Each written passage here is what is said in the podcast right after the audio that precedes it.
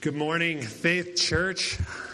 I want to open this time with a really simple question that will hopefully get us thinking about where the text ought to lead us this morning. And that question is What is the greatest blessing in your life?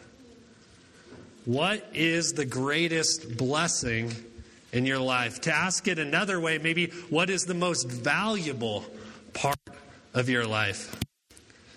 I'm not sure what the answer to that question is for you, but a few common answers to those questions would be well, it's my wife, or it's my husband, it's my kids, it's my boyfriend or girlfriend, it's my job, my house, my car, my friends. And maybe if some were honest, they'd say, well, actually, it's my cell phone or my TV. But what is the greatest blessing or most valuable part of your life. Today, my prayer is that we would see clearly in the text that God's glory should be preeminent over all of our relationships and all of our circumstances. That our love for Jesus would far exceed our love for our relationships and our circumstances. My name is Ryan Sickinger, and it is my privilege to be able to serve as the family pastor here at Faith Church. And this morning is my privilege to be able to open God's Word to you all. This morning we will be continuing our series in 1 Corinthians. So if you have your Bibles, go ahead and flip open to chapter 7. If you don't have your Bible um, with you, I encourage you to grab one from the lobby and have a copy of God's Word in front of you. We are covering a large portion of Scripture today, so it will be helpful to have that open. And if you don't own a Bible, please keep one of those. That is our gift to you. The title of the message this morning is Our Body in God's Glory, Part 2. Last week, Pastor Mike preached the second half of chapter 6 entitled it Our Body in God's Glory. And as I was sitting in the sermon last Sunday, I was like, that's a good title. That fits with where we're going next week. I'm going to steal that. So, you know, my greatest compliments, right, is to steal things from people. So I, I, took it, but it fits with where we're at this week. And I hope that as we move through the text this morning, you'll see the continuity between last week's sermon and this week's sermon. If you didn't listen last week, I'd encourage you to go online later today and listen to that. One of the biggest aspects of continuity in these passages is the addressing of our bodies and our sexuality. So, for parents that are present, there's no way I could teach this text faithfully this morning without talking about sex. So, fair warning on the front end, we will discuss that. My prayer is, however, that this will lead to some really good and healthy conversation between you and your kids later this afternoon. I'm regularly asked by students in the student ministry to do messages on dating or relationships. So if that has been any of you, listen up because the Word of God has a lot of good instruction for you this morning.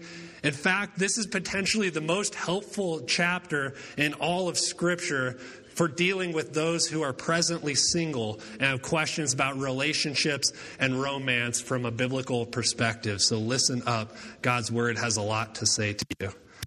Another aspect of this text I want to address on the front end is to highlight the use of the phrase now concerning in this chapter. The issues Paul has been addressing up until this point in the book are come from a report from Chloe's people that um, is referenced in chapter 1 and verses 10 and 11. And here in chapter 7, we see Paul transition towards addressing a letter that was sent to the Corinthian church. So, throughout the rest of the book, note or highlight or circle whenever you see the phrase now concerning, as those mark definitive shifts in topic through the remainder of the book of 1 Corinthians. Finally, I want to point out that we have a lot of real estate to cover this morning. This chapter is 40 verses, and thus this sermon may at time feel a little bit dense. Out of necessity, necessity, there will be parts that get less explanation and illustration. But in most of this passage, I really believe that God's word speaks for itself. A lot of the text isn't confusing to understand, it can just be hard to live out in practice. So strap on your seatbelts, take a sip of coffee. We got a lot of work to do. And let's begin that by going to the Lord in prayer. Please bow your heads and pray with me. Dear Heavenly Father, we come before you today humbled by your amazing grace and mercy for us. We pray that as we sit under your word this morning, you would continue the work of conforming us into the image of your Son, Jesus Christ. Holy Spirit, I pray that you would soften our hearts and make us receptive to what you would have to teach us this morning. That if there's any stubbornness or selfishness preventing us from receiving your word, you would soften us and remove the stones from our hearts. As is our custom, Lord, we want to pray for another church in the area. And this morning, we want to lift up to you Desert Springs Church and Pastor Ryan Kelly. Lord, we thank you for all the ways you're using that church to encourage and equip our region, such as the Clarus Conference this weekend. And I pray that as that congregation gathers this morning, they will be richly fed and encouraged by your word. And Jesus, for us here this morning, I pray that you'd give us a greater vision for our lives than our mere lust and desires. That we would see the totality of our bodies and our sexuality and our circumstances as being subservient to your will and ultimately for your glory. That the whole of our lives would be about delighting in you and seeking to bring you glory. Is in the only name that can save, Jesus Christ, that we pray. Amen. As we work through this large chapter this morning, I hope we all see a couple of things very clearly. I pray that we will see that God, what God has to say about glorifying Himself in marriage, in our present circumstances, and finally, in singleness. Now, I want to be clear that the primary emphasis of this passage is not marriage, is not our present circumstances, and is not singleness. The main emphasis of this passage about seeking the glory of God above all else in all things is about seeking his exaltation and majesty and splendor and allowing this pursuit to transcend every earthly relationship or circumstance.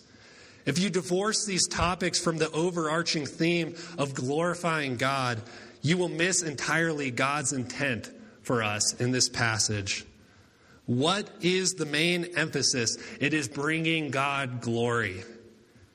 How do we do that? in our relationships and in our circumstances? That is the question that Paul will answer in the text.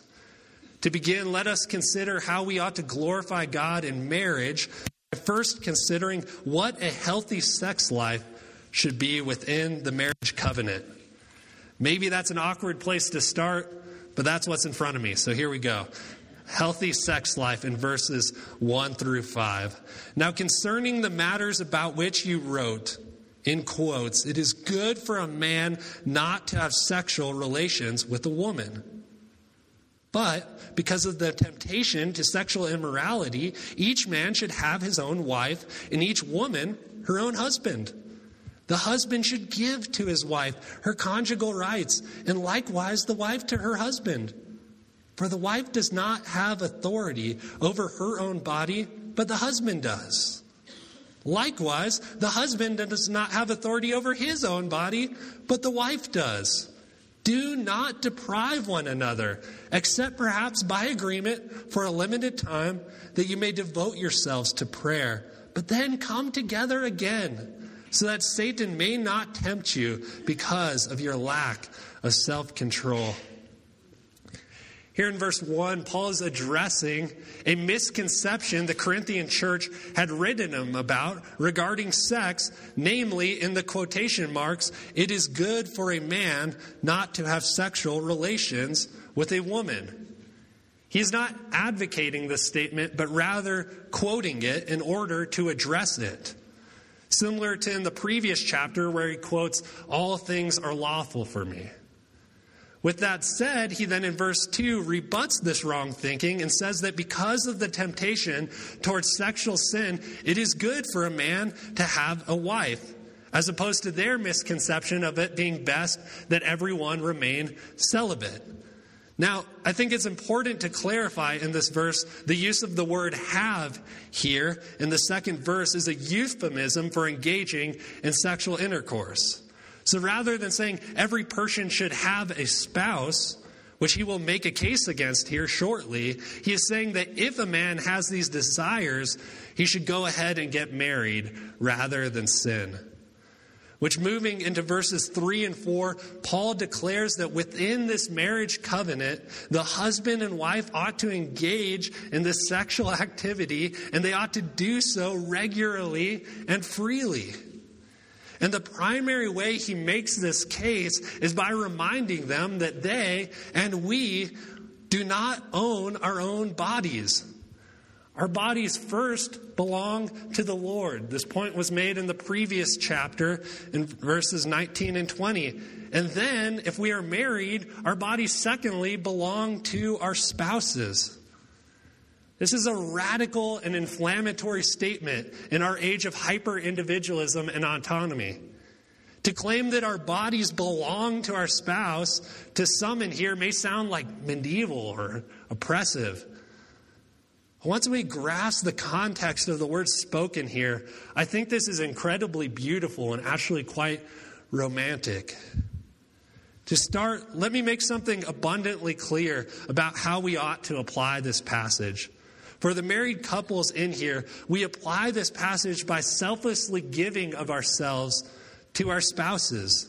The key word is selflessly.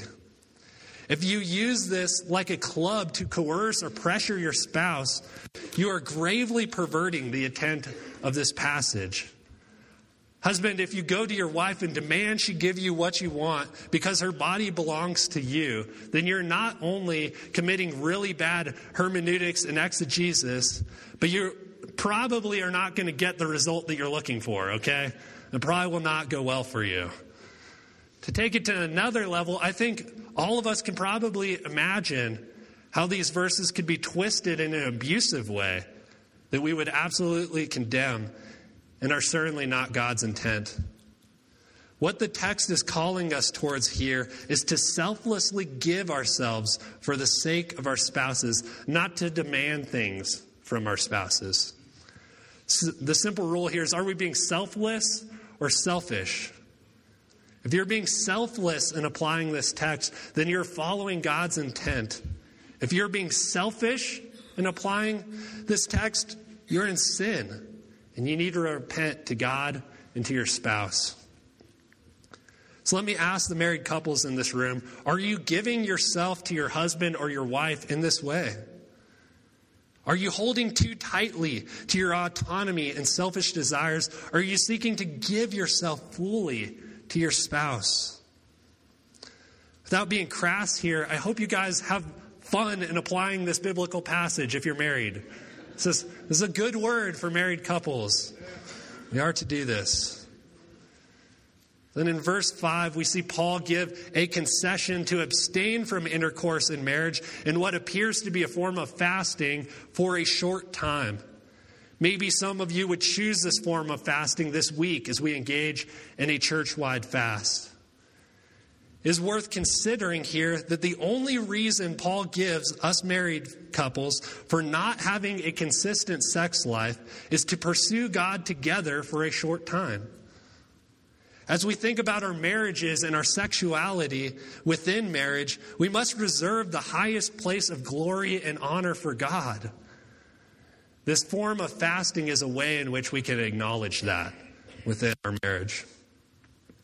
Continuing in this passage, Paul now makes a concession for singles in verses 6 through 9. So let's go ahead and read what the Word of God has to say for us, starting in verse 6. He says, Now as a concession, not a command, I say this I wish that all were as I myself am, but each has his own gift from God, one of one kind and one of another. To the unmarried and the widows, I say that it is good for them to remain single as I am. But if they cannot exercise self control, they should marry. For it is better to marry than to burn with passion. A few points on this section are that in verses 6 through 8, even while addressing marriage, he holds up the value and, dare I say, superiority of singleness. Here in verse 9, however, we see Paul acknowledge that singleness is not for everyone and encourages holiness and purity by pursuing marriage if one's passions are strong. Now, I would love to just launch into those concepts right now, but Paul will circle back to them at the end of the chapter, so be patient. Paul will have a lot more to say in regards to singleness, getting married, and our passion. So just hold on, we will get there. So, with that being said, let's push forward into verses 10 through 16 and see how we ought to glorify God in marriage in light of divorce and remarriage. Read with me starting in verse 10. To the married, I give this charge, not I, but the Lord. The wife should not separate from her husband, but if she does, she should remain unmarried or else be reconciled to her husband. And the husband should not divorce his wife. To the rest, I say, I, not the Lord, that if any brother has a wife who is an unbeliever and she consents to live with him, he should not divorce her. If any woman has a husband who is an unbeliever and he consents to live with her, she should not divorce him. For the unbelieving husband is made holy because of his wife, and the unbelieving wife is made holy because of her husband. Otherwise, your children would be unclean, but as it is, they are holy. Verse 15 But if the unbelieving partner separates, let it be so. In such cases, the brother or sister is not enslaved. God has called you to peace. For how do you know, wife, whether you will save your husband? And how do you know, husband, whether you will save your wife? Now, we, before we jump into the specifics of these verses, I want to address something that often trips people up with these verses, which is that in verse 10, Paul says, Not I, but the Lord. And then in verse 12, he says, I, not the Lord. You may be reading this and thinking, wait, if it's just Paul's opinion, is it not inspired? I thought the whole Bible was inspired by God. Those are good questions. And I think it's important to ask those types of questions as you're reading Scripture. Now, although there's some debate about why he uses the phrasing here, I think the answer is actually pretty simple. In verses 10 and 11, he's paraphrasing words from Jesus' earthly teaching ministry, which can be found in the gospel accounts. In verses 12 through 16, he is giving additional instruction that is no less authoritative. He is simply clarifying that this is new instruction. Church, you must understand that we are not red letter Christians and that we view the passages where Jesus is speaking during his earthly ministry as more instructive than the rest of the Bible. All of Scripture is inspired by God, and it all holds the same weight and authority for us. They are all God's words. In analyzing this section, let us reflect on where he quotes from the teachings of Jesus in verses 10 and 11. In these verses, Paul quotes Jesus' stance on marriage that holds out the standard that we should not divorce our spouses. As well, he instructs that if we have been divorced, we should remain single and pray that we would be reconciled to our ex spouse. So the instruction from Jesus is really twofold. One, that we should not get divorced, and two, if we do, we should remain single and pray for reconciliation. Paul then adds on to this by explaining how a believer ought to respond if they are married to an unbeliever. Which the implied assumption here is that they got saved after they were already married, not that as a believer they chose to marry an unbeliever. Paul says that in these cases you should seek to maintain the marriage, but if the unbelieving spouse chooses to separate from you, then you have not sinned. Or to use the words from the text, you are not enslaved or bound to that person. Notice the gospel hope that is intertwined in this specific instruction. The prayer is that through your marriage relationship, God would bring to saving faith the unbelieving spouse. Now, I don't believe this text teaches that the unbelieving spouse or the children of believers will definitely be saved. Otherwise, the instruction on divorce here would not really make any sense if the salvation was a guarantee. Rather, Paul is simply acknowledging that your proximity and relationship to your unbelieving spouse can be an incredibly powerful witness, one that we've seen play out in this very church in some of your testimonies. And praise God for that.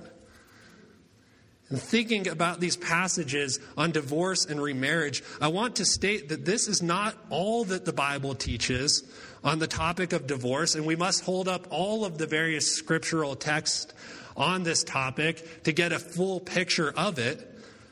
But what this passage does hold up is God's high standard of marriage and how we should seek with all our might to uphold the union between us and our spouse.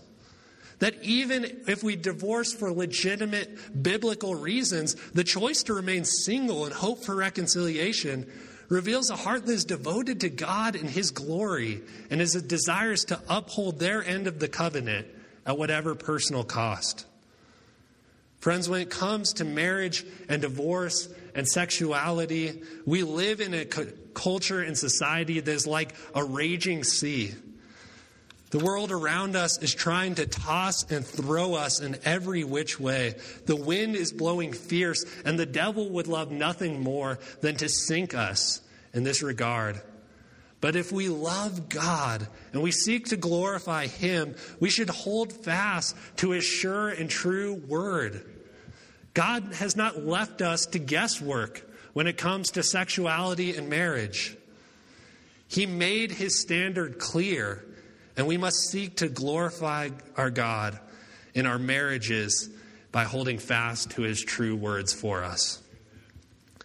Although we could probably spend weeks in the previous section of verses, we have got to continue to move forward in this text. In verses 17 through 24, we see that we are called to glorify God in our present circumstances. Now, at first, this section may seem kind of out of place if you're just looking at the chapter as a whole. In verses 1 through 16, Paul addresses marriage and divorce. And then in verses 25 through 40, Paul addresses singles. So, why does he sandwich those relational passages with these verses? I think as we read them, you will see that this is actually the overarching truth of the entire passage. That whether you are a Jew or Greek, slave or free, married or single, you are called to glorify God in that state. That is the overarching assignment as Christians to be people who bring glory to Jesus Christ. With that said, let us read verses 17 through 24. Only let each person lead the life that the Lord has assigned to him and to which God has called him. This is my rule in all the churches. That includes Faith Church. Was anyone at the time of this call already circumcised? Let him not seek to remove the marks of circumcision. Was anyone at the time of his call uncircumcised? Let him not seek circumcision. For neither circumcision counts for anything, nor uncircumcision, but keeping the commandments of God. Each one should remain in the condition in which he was called. Were you a bondservant when called? Do not be concerned about it. But if you gain your freedom, avail yourself the opportunity. For he who was called in the Lord as a bondservant is a freed man of the Lord. Likewise, he who was free when called is a bondservant of Christ. You were bought with a price. Do not become bondservants of men. So, brothers, in whatever condition each was called, there let him remain with God. As we seek to glorify God in our present circumstances, we must first embrace God's assignment for us. Let us read the first part of verse 17 again, where he says, Only let each person lead the life that the Lord has assigned to him and to which God has called him. Does this say that we are called to lead the life that we really want to be true? Does this say that we are to declare the assignment we would like from God and He will definitely give that to us? No. It says we are to lead the life the Lord has assigned to him and to which God has called him. He then goes on to flesh this out in the following verses to contrast the circumcised and the uncircumcised, making a distinction between Jewish and Gentile believers, and simply saying to follow Christ as what he has called you to be. To the Gentiles, particularly here, he is saying you don't have to make yourself a Jew. Simply obey and follow God by, in verse 19, keeping the commandments of God. For it's not merely an outward sign that Jesus desires, He desires our hearts that are eager to obey His statutes. Then in verses 20 through 24, Paul emphasizes and rephrases that we are continue our Christian walks as we were called. Read with me again in verse 20, where it says, Each one should remain in the condition in which he was called. Let us walk through these remaining verses by think and lean into this bondservant or slave imagery uses here. It's quite powerful. In verse 21, were you a bondservant or slave when called? Do not be concerned about it. But if you can gain your freedom, avail yourself the opportunity. Here, Paul simply says if you are a slave, to not worry about it. Go about your business as a slave. If you, are, if you can free yourself, by all means take it, but don't worry about it. Now, it's worth noting that the concept of being a bondservant or a slave here is much different than the American slavery we had in the South and what we are used to and what we think of when we think of slavery. But still, even in their culture, it was certainly not a positive or a delightful thing for someone to be a slave or a bondservant. No one desired this. And here Paul is essentially saying, don't worry about it. It's no big deal. He goes on to explain in verse 22, he says, For he who is called in the Lord as a bondservant is a freedman of the Lord. Likewise, he who was free when called is a bondservant of Christ. Do you see the contrast? He is saying, You may be under bondage to an earthly master, but through the Lord Jesus Christ, you are a freed man. He then likewise reminds those whom are free here on earth that they are bondservants or slaves to Christ. Whether you are a slave or free, all that really matters is where do you stand with the Lord Jesus Christ? Faith Church, whether you're rich or poor, my question to you is where do you stand with Jesus? In the end, our nation of origin or our residence doesn't really matter. What matters is are you a citizen of the kingdom of God? Have you been saved? Everyone in here, I encourage you to put your eyes on a copy of God's word as we read verses 23 and 24. Have your ears perk up a little bit because it's about to get really important. He says, You were bought with a price. Do not become bondservants of men. So, brothers, in whatever condition each was called, there let him remain with God. You were bought with a price. Brothers and sisters, this is absolutely the best news you're going to hear today and probably ever. If you are in Christ, you were bought with a price. Every single one of us, because of our sin and rebellion against God, deserves nothing but his wrath and judgment. We have all sinned and fall short of the glory of God. As we talk about glorifying God this morning, know that in and of ourselves we have all failed to glorify God. And this failure and the breaking of God's law will result in eternal conscience torment under his wrath in hell if it is not dealt with. But in God's sovereign grace and mercy, God Himself, the creator of the universe, in the person of Jesus Christ, condescended from heaven to earth and was born as a baby. He lived the perfect life that we could not, glorifying God in every aspect of his life. And rather than exalting himself on an earthly throne here and destroying us, his enemies, instead he bore the punishment and wrath that you and I deserve by dying a cruel criminal's death on a cross. But three days later, he rose victoriously from the grave, conquering sin and death. And it is through that finished work of Jesus that he offers to us the forgiveness of our sins and imparts to us his own perfect righteousness. If we repent of our sins and place our faith in him. I want to be clear to everyone in here this morning that if you've placed your faith in Jesus Christ and received the incredible gift of atonement, your salvation was not free. It did not come without cost. It cost the eternal God of the universe, our maker and creator, his own life. You were bought with a cost. So, whatever condition of life you find yourself in, slave or free, rich or poor, Jew or Greek, widowed or married or divorced or single, you belong to Christ.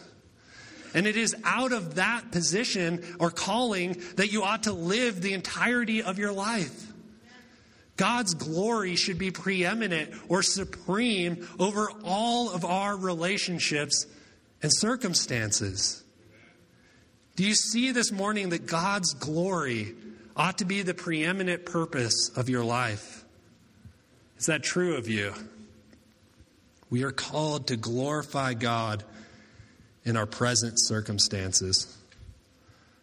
Well, brothers and sisters, we are not quite done yet. We have one more section to work through in this passage where Paul now turns his instruction towards those who are single. So, for all of you who are presently single, I encourage you to listen what God's word has to say for you in these verses. And for those who are married, don't tune out. You as well need to listen really carefully to what God has to say in this passage.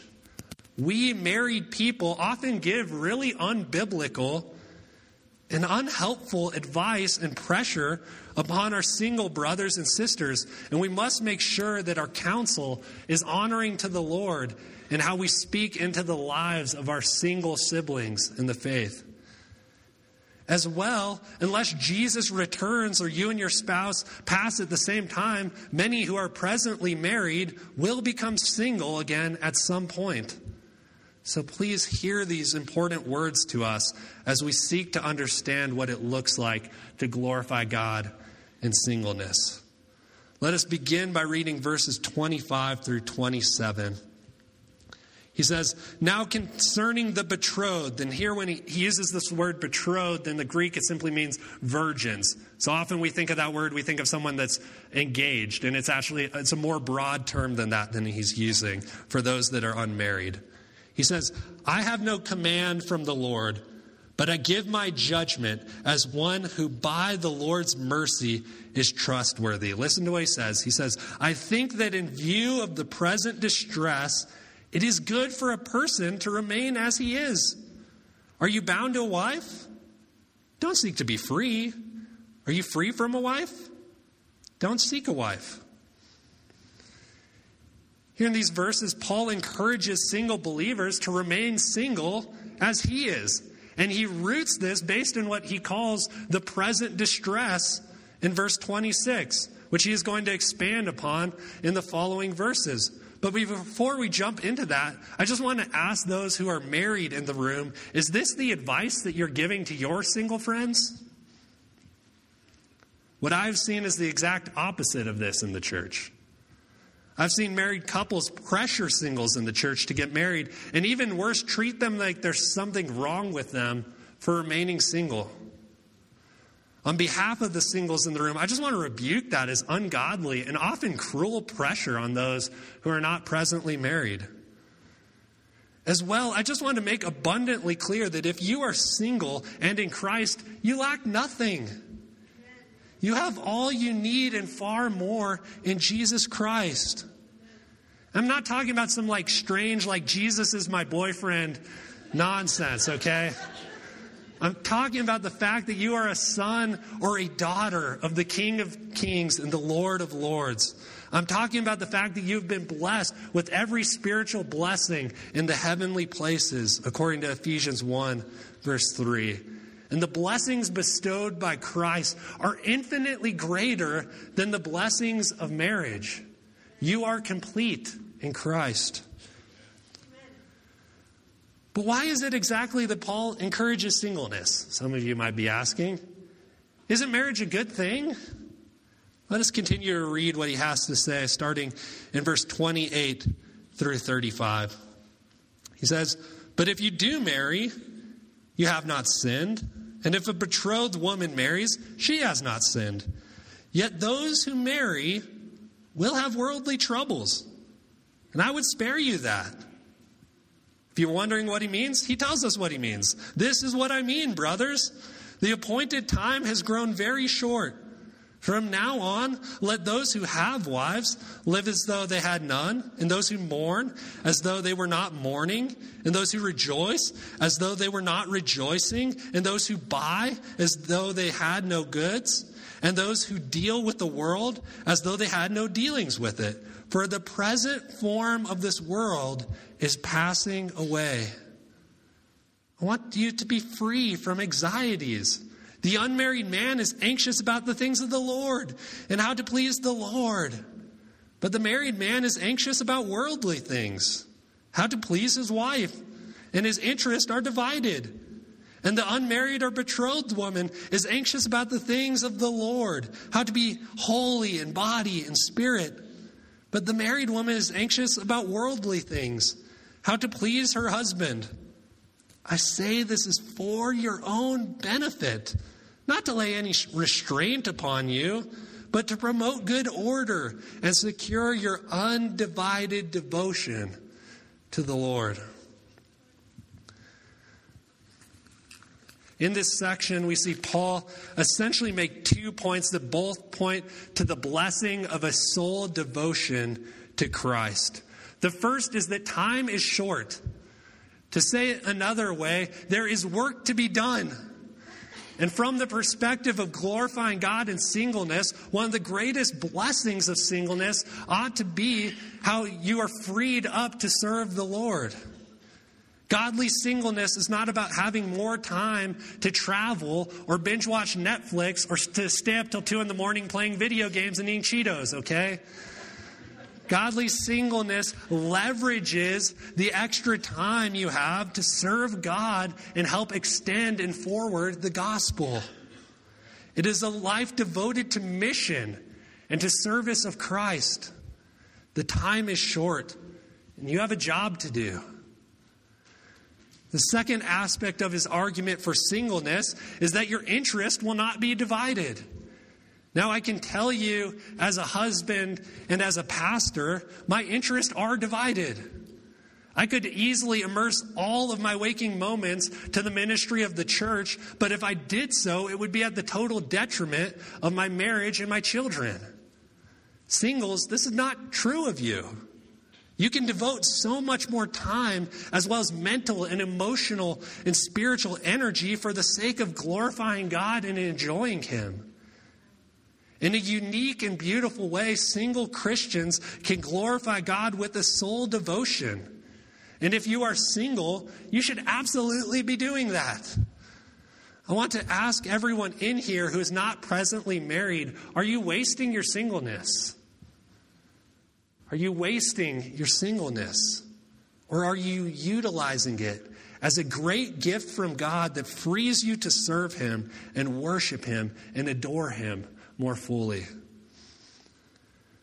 Moving on into verses 36 through 38, we see that while holding in high esteem the gift of singleness, he is in no way laying any burden on them that they must remain single. Read with me verses 36 through 38. He says, If anyone thinks that he's not behaving properly towards his betrothed, if his passions are strong, and if it has to be, let him do as he wishes. And notice it answers that question, okay?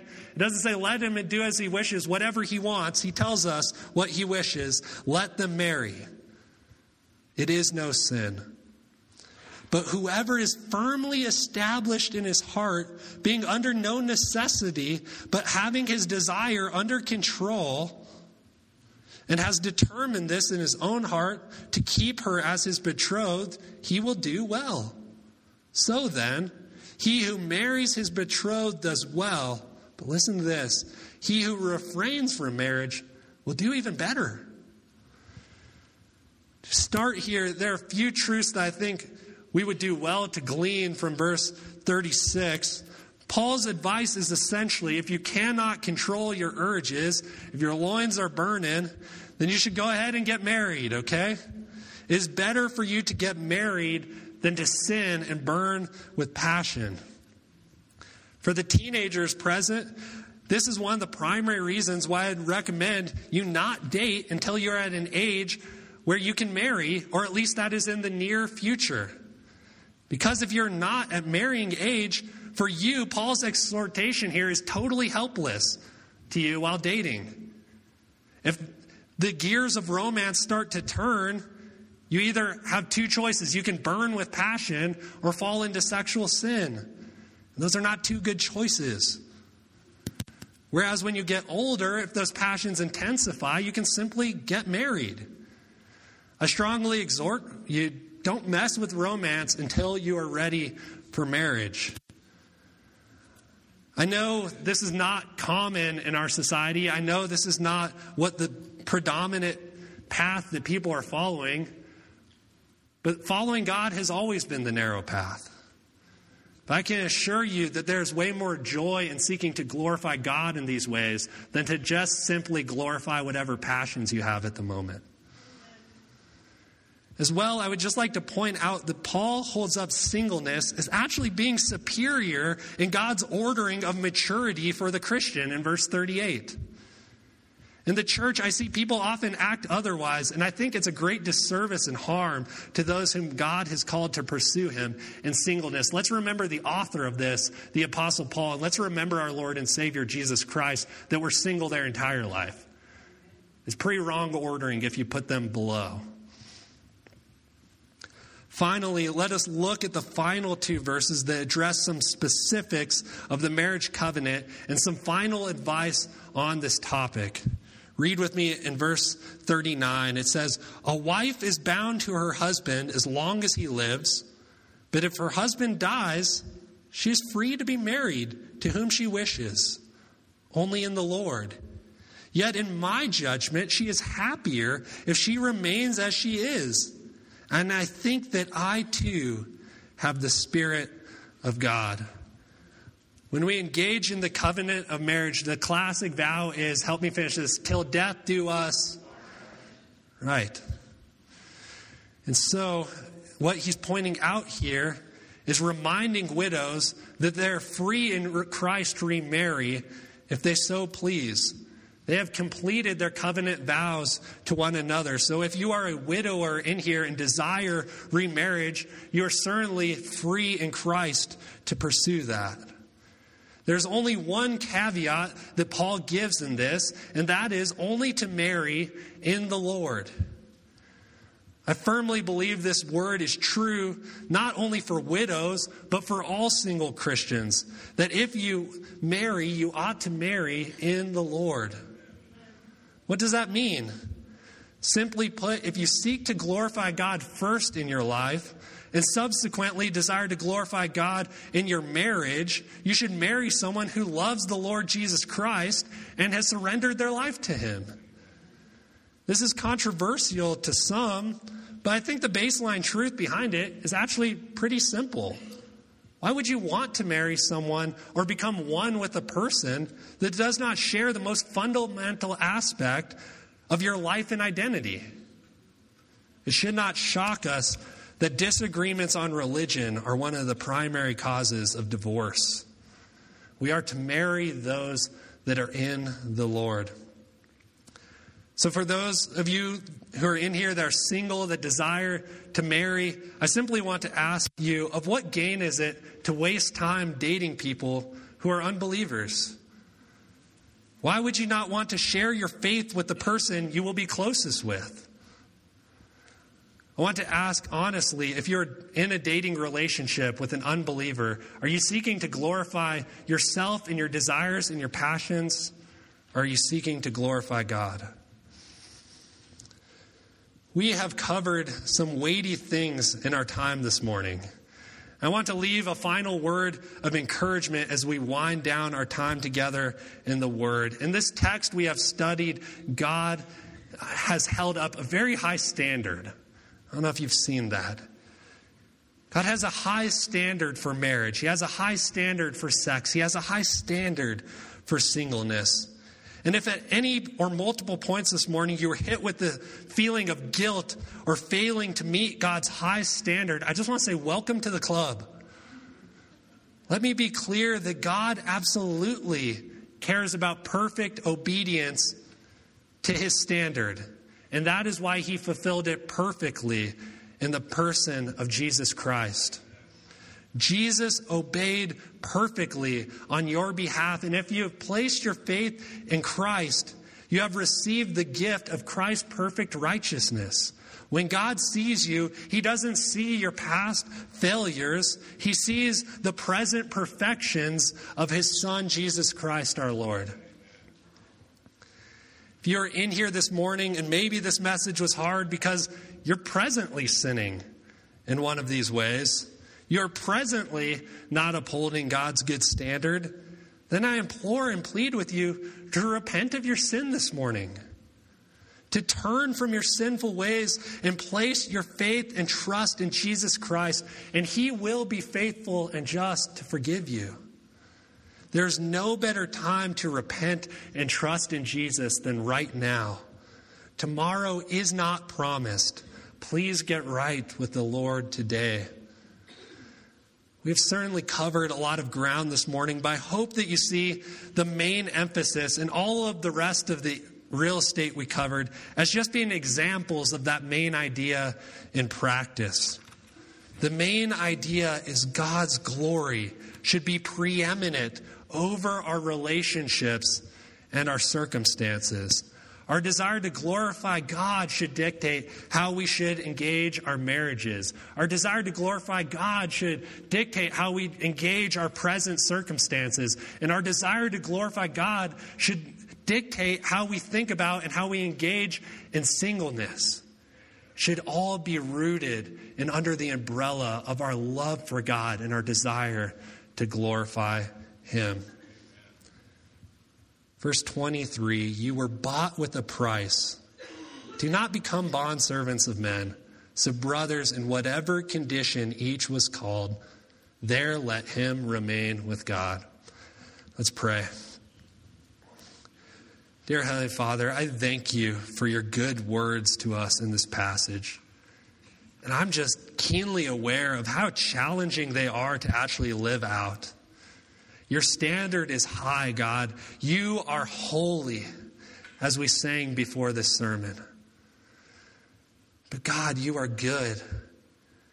And where we failed, if we place our faith in you, you're faithful and just to forgive us. So I pray for those of us in here that have failed in these regards, that you would give us a great confidence in your work on the cross and your redemption of us.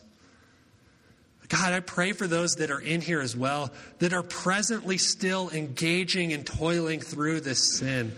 I pray that you'd give them the courage to repent this morning. You'd give them the courage to see a greater vision for their life than their own fleshly desires. That they would see the totality of their lives as being for your glory and your exaltation that we would marvel at you and seek to live that out in every aspect of life, namely our marriages or our singleness. God, would you help us to follow you? Would you give us grace as we follow you? Lord, we love you. It's in Jesus' name that we pray. Amen.